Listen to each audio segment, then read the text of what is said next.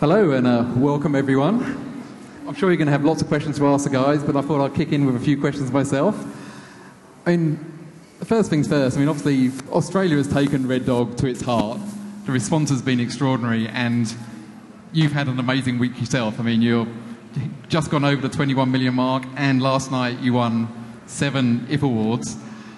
How does it feel to, I mean, did you expect this? How have you, I mean, how great is the response from the public to your film? It's um, magnificent. I mean, you really, uh, you know, obviously as a filmmaker, you want to um, have as many people see your film as possible. But I've learned, I mean, Red Dog's my fifth film, and um, uh, I've learned not to have any expectations. So I deliberately kind of kept a, a very cool uh, uh, and kind of reserved expectation on Red Dog, but it's gone way beyond what I ever thought it would ever do. Um, and to be in the top 10, all time top 10 of Australian films is just mind blowing.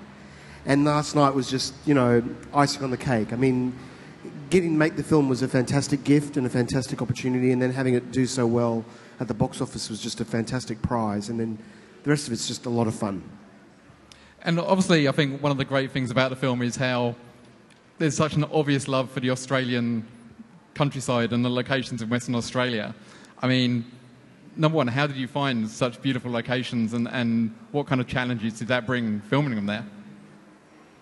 Well, um, Nelson Woss, who optioned the book, uh, Louis de Bernières's book, Red Dog, um, you know, I think one of the things we first spoke about when we uh, talked about making the film was that we wanted to make a film that was a period film, uh, like the book, and the book itself is based on a true story about a real part of Australia that existed and still exists, and it's an extraordinary um, area. Uh, and it's relatively unchanged since, since the 70s, from when the, sto- when the story is shot, and it's completely, overwhelmingly cinematic. It's just unbelievably beautiful. Um, even this kind of collision of uh, the man-made industry there, um, contrasting with this incredible natural beauty, it's just, it's just so visually um, stunning. I mean, I, I, I was the most stressful thing about it was that there was just too much to shoot. And every day my shot list got longer because there was just too many fantastic angles. it was kind of overwhelming. And, and, John, as an actor, obviously being out there rather than being in a studio, that would have helped your performance no Oh, end. Definitely, definitely. It was a it was an amazing place. First of all, for someone like myself who'd never been uh, to that part of Australia, far northwestern Australia, but also the places that we shot in in Adelaide were um, great as well. So we were used. We were in Adelaide for five weeks before we moved up there, uh, and Adelaide was wonderful as well. Getting out, I'll tell you a a great story that turns me into a little bit of a simpleton. Um, but I'm going to go with it anyway. I got out there in, in Dampier and around that area, a lot of landscape is a whole lot of rocks and just rocks on top of one another. And I said, "Oh, that's great, but a little bit sad that that's what you know. That's what the industry has done to the landscape out here." and that's when the people said, "No, no, that is the landscape. It's just rocks everywhere, and they're all been pounded on one another for millions of years." And that is a sensational, stunning thing to see. That's our country. So yeah, it was much better than being in a soundstage, definitely. And Nelson, I mean, as a producer, did you always envisage, envisage the film being shot on location? Yeah, um, there was a period of time when I was developing the, the, the movie where an American studio was interested and they were quite keen to, they wanted to make the movie and they would have given us more money than we actually got to shoot the movie, but the, the deal was we had to relocate to Texas and uh, we weren't going to do that. I wanted to take it back to um, the Pilbara and, and it's a true story and to do it in an authentic way we had to shoot it there. Can I just get an indication of the people who are here today? Can you just show of hands who's actually seen the movie? Right, all of you. Okay, so you've seen it in cinemas, obviously, and is it possible that you'll see it on a on, on a computer? Is that realistic or not? All right, I see some pe- heads nodding. heads are nodding. we're in the wrong store. Uh, oh, we got a quick call there. It's his Uh, agent. S- Someone's saying they see you in the Apple store. So Nelson, uh, you were the guy who commissioned the book. I mean, what was it about the story that attracted you in the first place? I didn't commission the book. I read commissioned the film I, on I the read book. the book and I commissioned the screenplay. And uh, I'm originally from Western Australia, so th- this story takes place in, in, in the backyard where I grew up. So I wanted to tell an Australian story about heart and spirit, and uh, I saw it as a great opportunity to put a team of filmmakers together, and was very, very lucky to, to, to, to assemble this man who, who creatively led it, and uh, a, a fine ensemble cast that John Batchelor was a part of. And yeah, talking about the cast, I mean, obviously, apart from Coco, you've got a wonderful human cast there. So can you talk a bit about the casting process?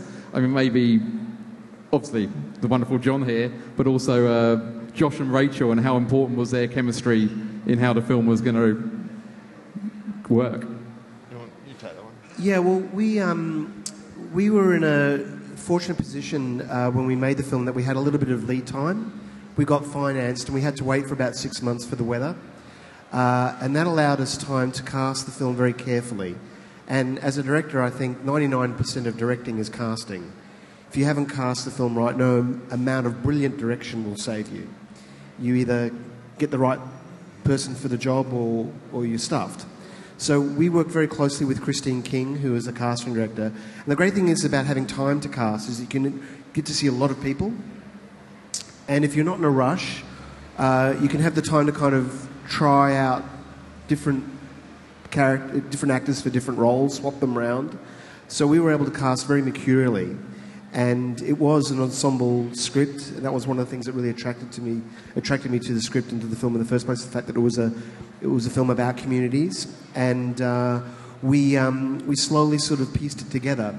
But it's a bit like a Tetris game casting because as the closer you get to the shooting day, uh, there are certain gaps that are left open because you haven't found the role, and very quickly the shoot date looms. Um, and right up until we shot, we didn't have our lead. We didn't have John, who Josh Lucas eventually played. We didn't have him. So we were sort of casting. It was quite nerve wracking toward the end, you know. Uh, and Rachael came on at the very last moment, so she was usually cast your male lead first and then your female lead. So we cast the female lead first. So it was nerve wracking.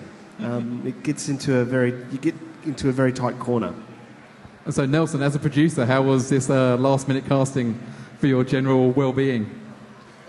Um, well, it, it was somewhat unorthodox because uh, two we, we had an actor. I, I think I can say that we had Guy Pearce. He was going to play John, and I raised the money based on Guy Pearce, and he dropped out two weeks before the shoot. Uh, sorry, two weeks before pre-production, and we decided to keep going.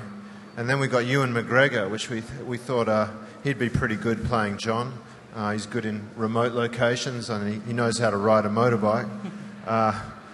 And then he dropped out about two weeks before we started shooting. Uh, and we actually started shooting without a lead actor. So when this movie started, I had long blonde hair. Now, now my hair's dropped. What, what, it's all fallen out, and what's left is grey.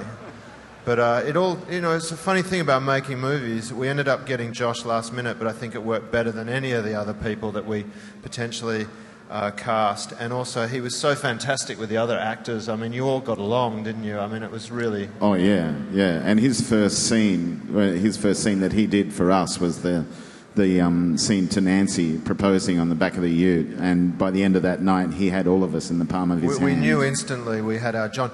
A, a, a funny story about Josh you might like is uh, he flew in and we'd been shooting for two weeks, and we were shoot. We started the interiors. We shot them in South Australia, and then we had to move to the outback in Western Australia.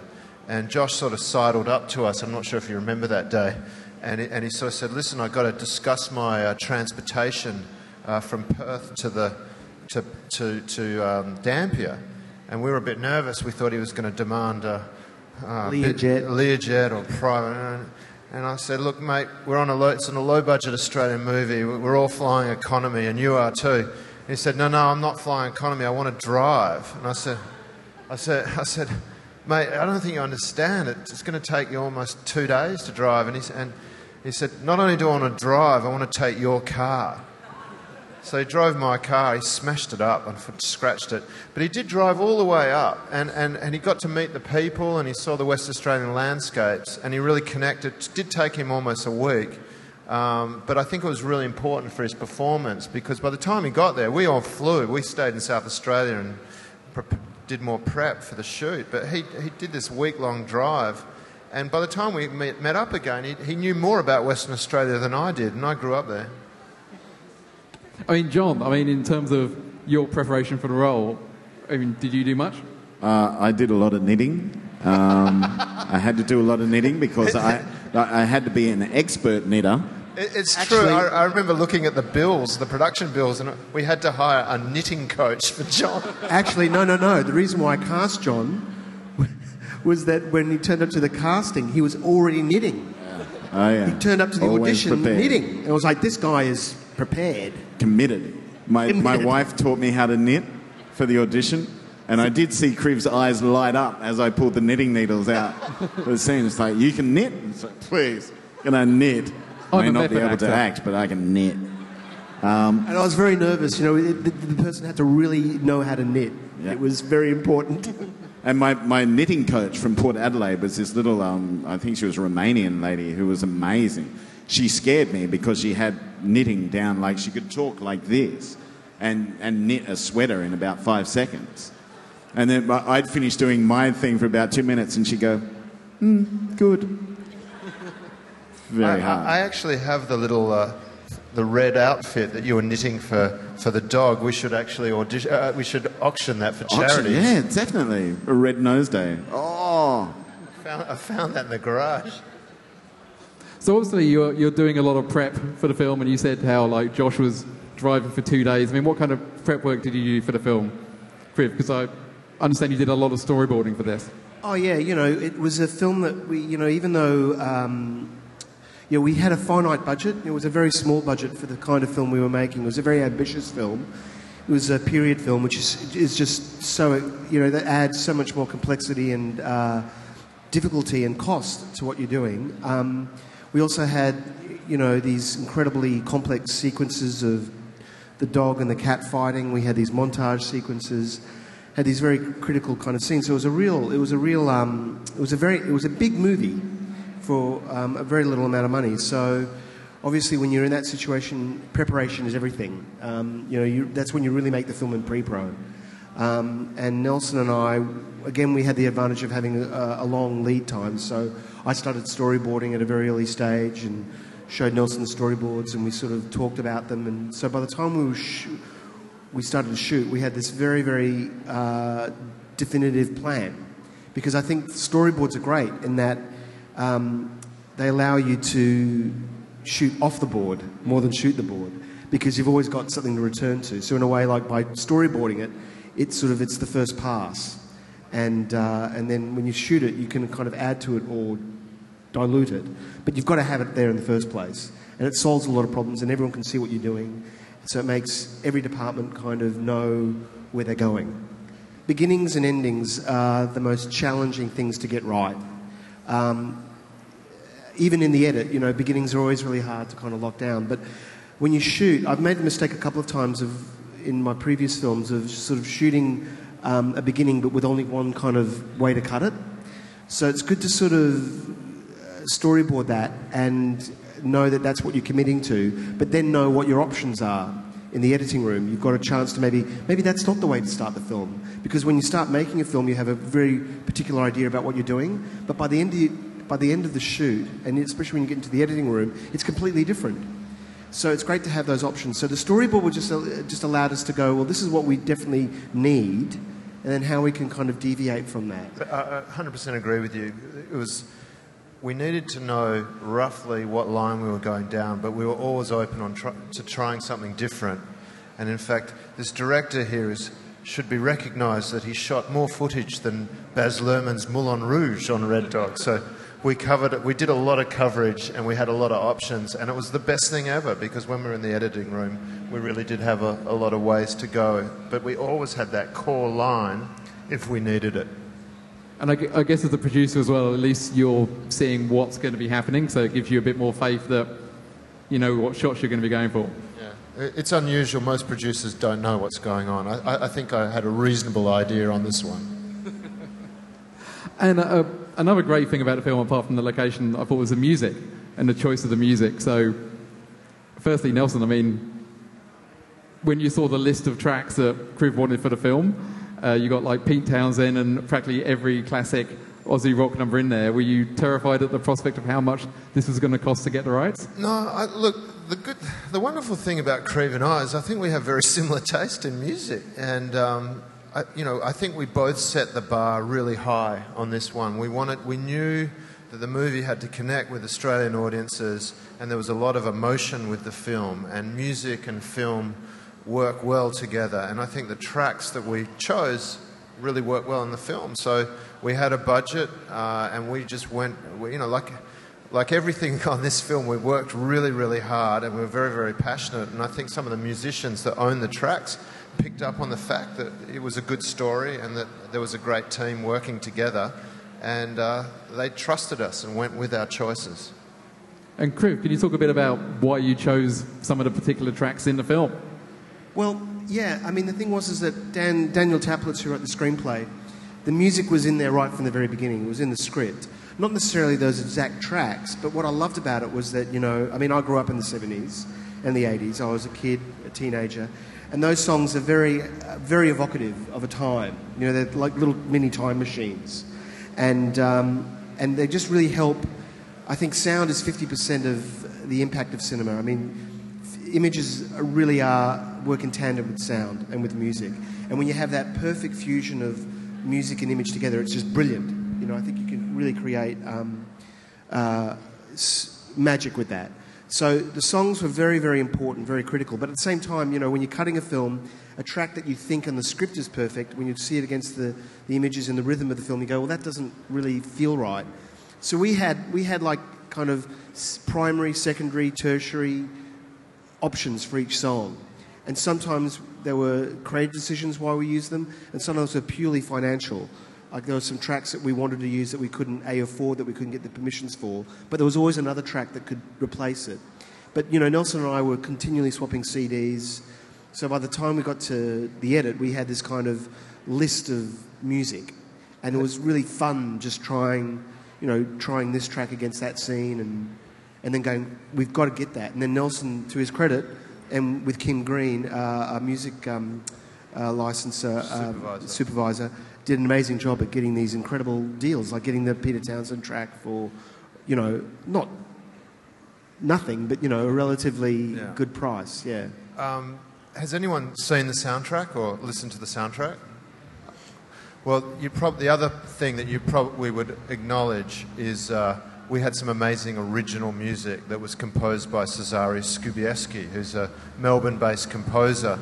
And uh, what you might be interested to learn is we only had two weeks to do all the original music. So he created that from scratch and he recorded it in two and a half days.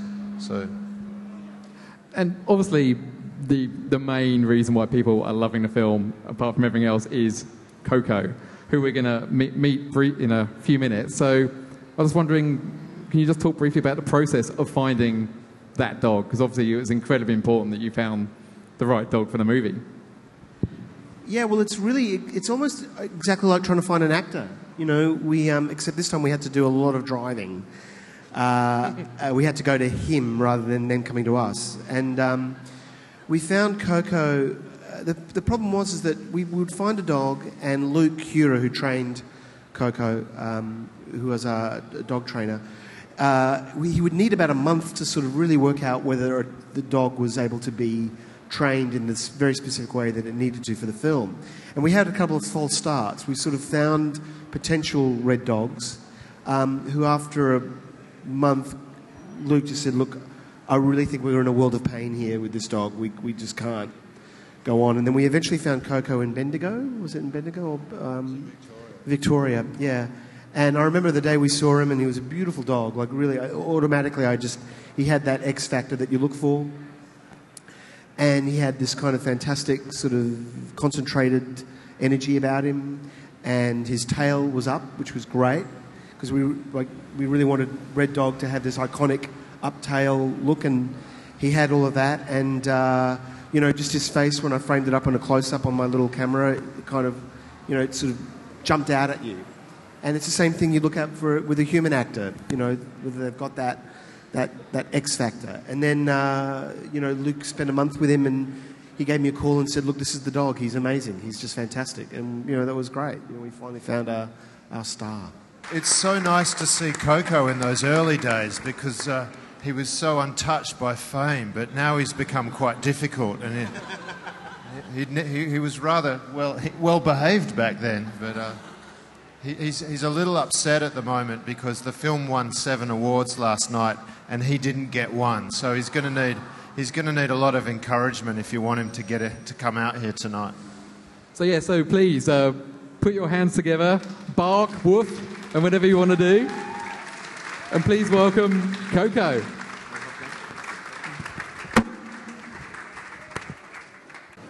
So uh, now it's time for you guys to ask some questions. So please uh, put up your hand. I think we've got a couple of roving mics walking around. So uh, hands up for the first question.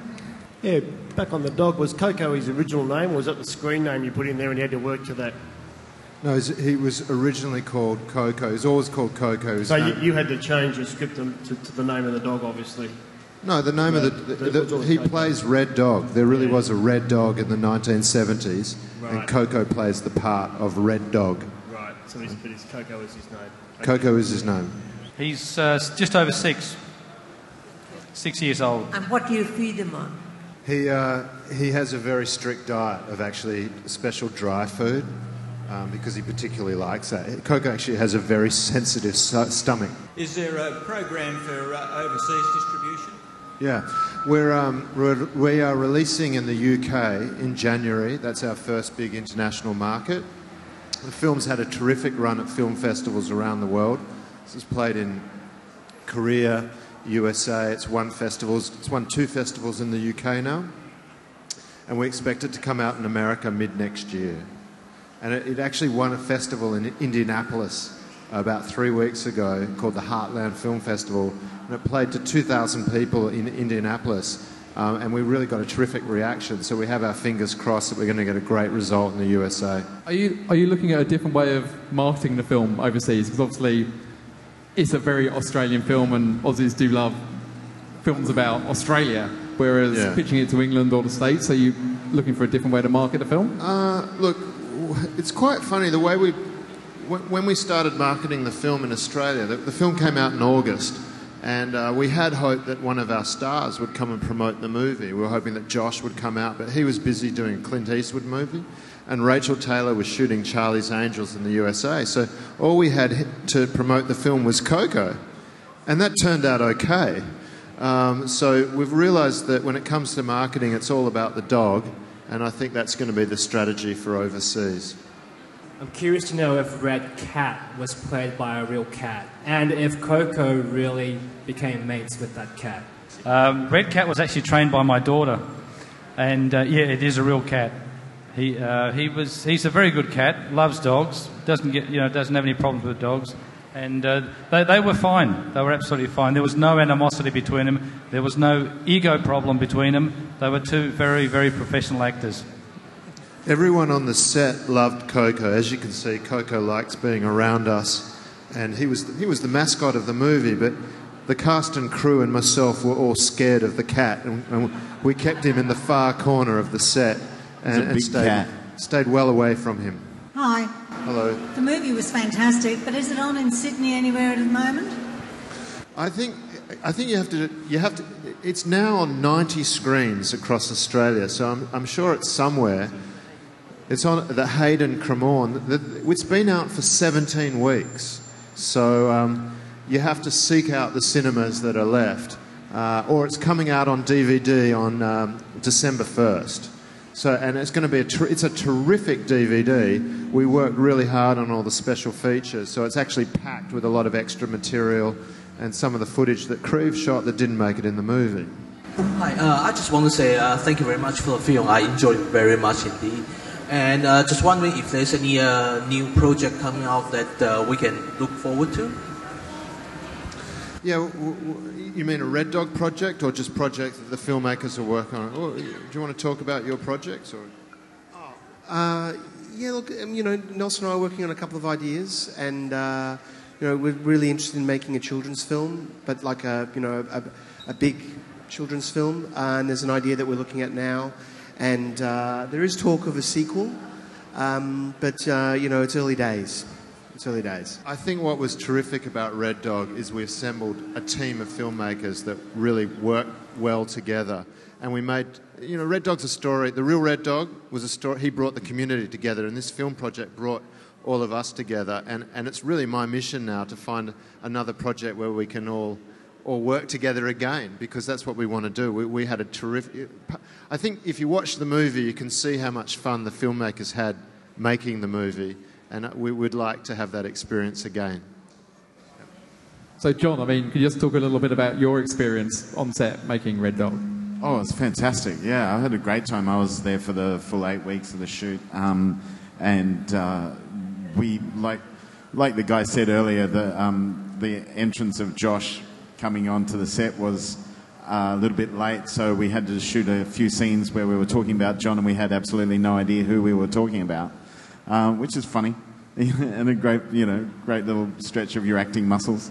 Um, but yeah, definitely the the crew that we assembled were a great group of people, uh, actors and uh, the cast and the crew, uh, and we desperately hope that we'd be able to work together again and, and make something that Australia has grabbed onto so well and so uh, full of you know love for this project as much as what I think when it first started off as Dan's script. Uh, it started off as a great, beautiful story, and these guys helped bring that to life, you know, and kept that heart going through it, uh, which is why I think it, you know, Australia's grabbed onto it, and hopefully the world. Could someone tell me a bit more about your um, the equipment you've used to make the film? Um, this will be sound a little bit corny, but um, have you used a red camera as, as, as, as part of the um, crew? Because you've got the, guy just over there with that really small um, digital movie sort of camera. So it could be that, or it could be uh, using, say, the, the big end um, 35 mm No, we, we, cameras. we actually shot the film on red cameras, on the red. We shot it on, uh, we actually shot on a combination of cameras because obviously shooting this film on film would have been crippling. Uh, we had the advantage of digital, obviously, is you can shoot without the tyranny of film stock. Uh, so we could shoot a lot of footage of both the cat and the dog and, and, uh, and Coco with two cameras a lot of the time. So we used Red Ones, the Red One camera. We actually used one of the very early first Red One cameras. We didn't even use the Mysterium X cameras.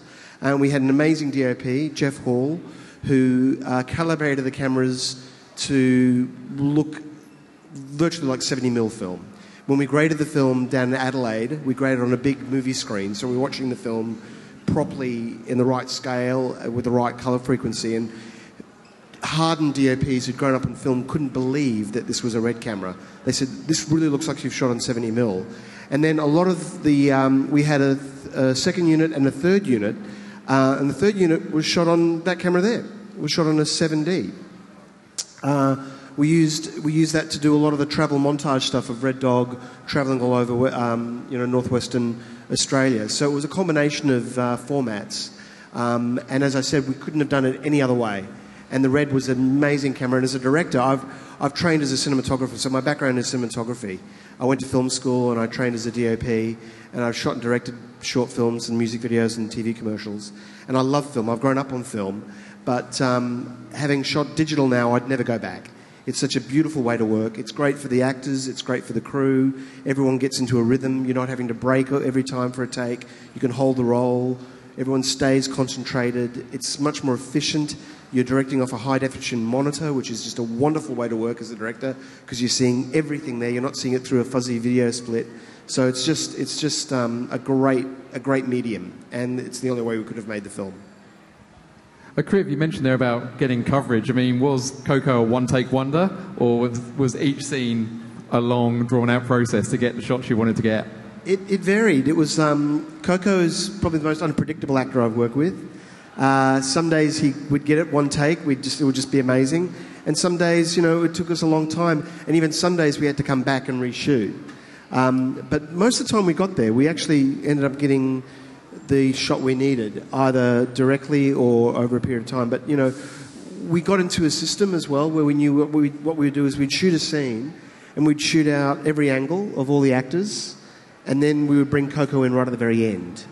So uh, we knew exactly what we wanted, where the camera was, and that worked out to be a really great way to work because Coco is very, he's a very sensitive animal, very sensitive soul, and um, he uh, doesn't like crowds or loud noises that much. I mean, I'm amazed at him tonight. He's very relaxed. But when we were shooting a lot of those big pub scenes with people yelling and screaming, he was a bit freaked out. So we had to. The funniest thing was having all these burly blokes going, "Okay, we have to do it mute," and everyone going.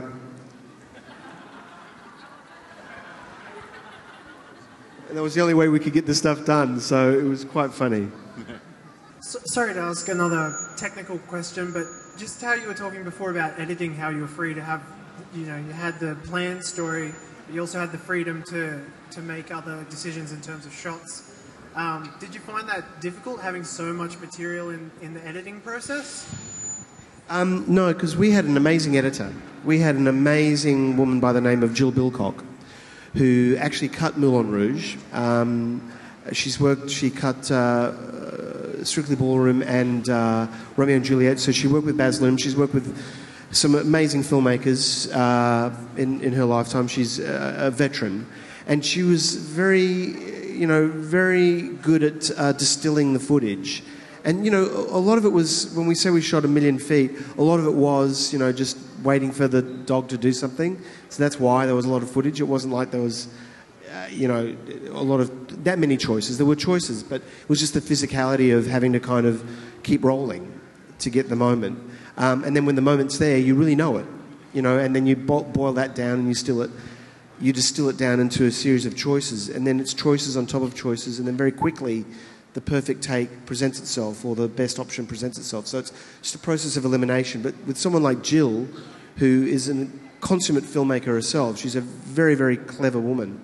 She was able to sort of really craft the film rhythmically, and she really she really deserves a lot of credit for getting the film to the level it is at because it flows like it's got this beautiful rhythm to it, and that's all Jill. You know, she really made choices on top of mine. Cool. Well, uh, thank you so much, and I think that is our, our time up. So, uh, Can we? please- Uh, we just wanted, as the filmmakers, we wanted to say first of all, thank you for coming uh, today. Uh, we announced something last night that was very uh, important to us. Uh, Koko's been fantastic, and he's done a terrific job, and worked so hard on this movie, and he's travelled all around Australia, not just to the capital cities, but all the regional locations, uh, promoting the movie for the last uh, three months. And last night we announced he's retiring. So he's, he's going back to Perth just to be a dog. And you're a very, very special audience. Um, you're the last public appearance ever for Koko. So we were just wondering if you could wave him goodbye.